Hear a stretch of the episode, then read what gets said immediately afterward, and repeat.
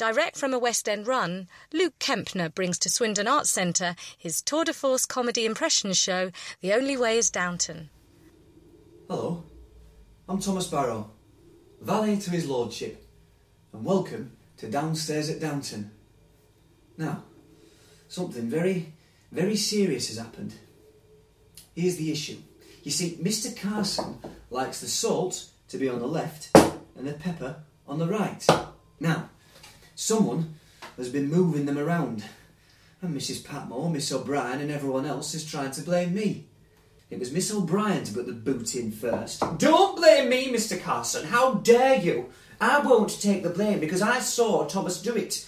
I saw him put the salt on the right and the pepper on the left when it should be other way round. Everybody knows that, Mr. Carson. Yes, well, thank you, Miss O'Brien. There shall be a full investigation as to how the salt and the pepper got on the wrong side.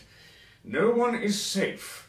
Not even you, Mrs. Patmore. But I don't see why I should take the blame. I've been in that kitchen trying my damnedest to make the best food for the house with that wretched girl Daisy. Don't blame me, Mrs. Patmore. I will blame you. Please don't blame me, Mrs. Patmore. I will blame you. Oh, where would I find the time to put the salt on the left and the pepper on the right? Or whatever way it goes, Mr. Carson.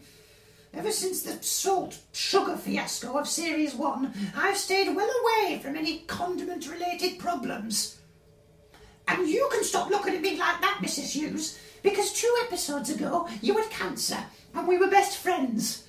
So don't go giving me guilty eyes. All right, Mrs. Patmore. That's quite enough out of you.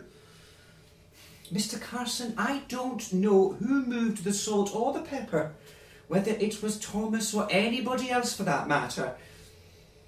Yes, well, let's just keep this to ourselves, shall we? We don't want it getting upstairs, and certainly not to Mr. Crawley. Something has come to my attention.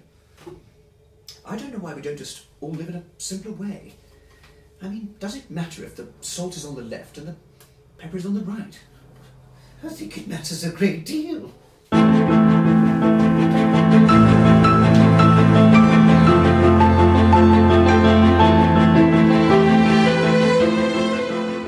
For more information, visit swindontheatres.co.uk.